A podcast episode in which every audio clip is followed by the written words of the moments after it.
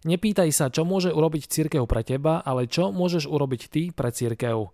Počúvate týždenný súhrn diania v kresťanskom svete od vedúceho redaktora sveta kresťanstva Imricha Gazdu.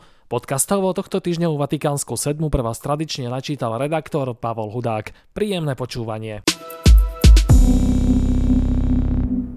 Uplynulý týždeň bol plný významných udalostí, ktoré sa odohrávali vo Vatikáne kreovanie nových kardinálov, otvorenie biskupskej synody o synodalite či vydanie novej apoštolskej exhortácie Laudate Deum o klimatickej kríze. Nie jeden našinec by nad tým mohol mávnuť rukou a v duchu príslovia, pán Boh vysoko a pápež ďaleko si povedať, že žiadne z týchto v úvodzovkách cirkevných huncúctiev sa ho netýka. No opak je pravdou. Ak teda naozaj veríme, že cirkev je spoločenstvo na ceste, čo vyjadruje aj grecké slovo synodos, a my sme sa krstom stali jeho súčasťou. Minimum s maximálnym dosahom, ktoré môže každý z nás urobiť bez akýchkoľvek výhovoriek je modliť sa. Za cirkev i za ľudstvo vo všetkých ich jednotlivostiach. Ako však odporúčajú skúsení duchovní sprievodcovia, kontempláciou by malo ísť v ruka v ruke s akciou. Preto, kým sa účastníci synody radia ako ďalej, každý z nás na Slovensku môže na novo siahnuť po farských či diecezných záveroch prvej fázy synodálneho procesu a pouvažovať nad tým, či sa po vyše roku od ich prijatia podarilo niečo uplatniť v praxi. Či som ja ako biskup, kňaz, zasvetená osoba či laik vo svojom dieceznom, rehoľnom alebo farskom spoločenstve prispel a čím by som ešte mohol prispieť k šíreniu evanelia lebo veď práve v týchto troch slovách sa skrýva celý odkaz a zmysel synody. Spoločenstvo, spoluúčasť, misia. Neuspokojme sa však so všeobecnými odpovediami. Buďme konkrétni a adresní. Nebojme sa povedať svojmu farárovi či biskupovi, ako by som ja vedel priložiť ruku k dielu. Aj keby išlo len o maličkosti.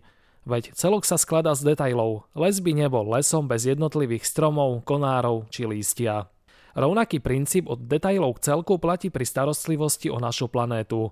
Aj odpadky zdvihnuté zo zeme, zbytočné nemíňanie potravín či šetrnejšie využívanie plastov môže byť konkrétnym príspevkom k riešeniu klimatickej krízy. Preto sa nepýtajme, čo môže urobiť cirkev pre nás, ale čo môžeme urobiť my pre našu cirkev a pre náš spoločný domov. Predseda konferencie biskupov Slovenska arcibiskup Bernard Bober zablahoželal víťazovi volieb a všetkým zástupcom politických strán, ktorí v demokratických voľbách získali dôveru ľudu a budú ho zastupovať v Národnej rade Slovenskej republiky. Vo veku 68 rokov zomrel kňaz Trnavskej arcidiecezy Peter Rúčka, známy ako Páter Leo.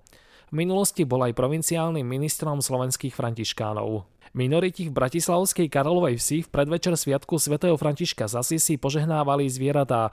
Deti priniesli psy, škrečky aj rybičky. Pápež František sa bude venovať problematike umelej inteligencie. Téma budúcoročného Svetového dňa komuniké znie Umelá inteligencia a múdrosť srdca pre plne ľudskú komunikáciu.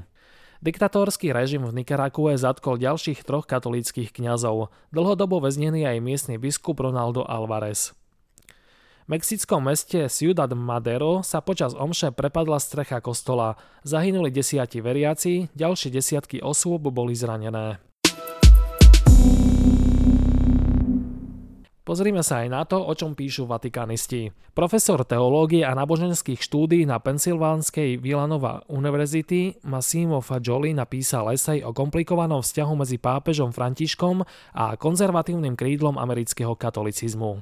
Pre radikálnych tradicionalistov a konzervatívcov v USA sa Donald Trump stal novým Konštantínom, ktorý zachráni cirkev pred morálnym úpadkom impéria, zatiaľ čo František sa stal ekvivalentom barbarských nájazdov nasledujúcich po ére vrcholového katolicizmu za Jana Pavla II. a Benedikta XVI.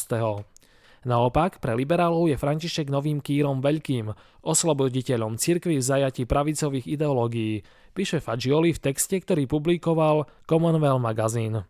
Františkov pontifikát bol výzvou za alebo proti pre církev po celom svete, ale žiadna z nich nereagovala tak agresívne ako americký episkopát, myslí si Fagioli. Kapucínske vydavateľstvo Minor otvára novú edíciu titulov významných odborníkov v oblasti biblických štúdií.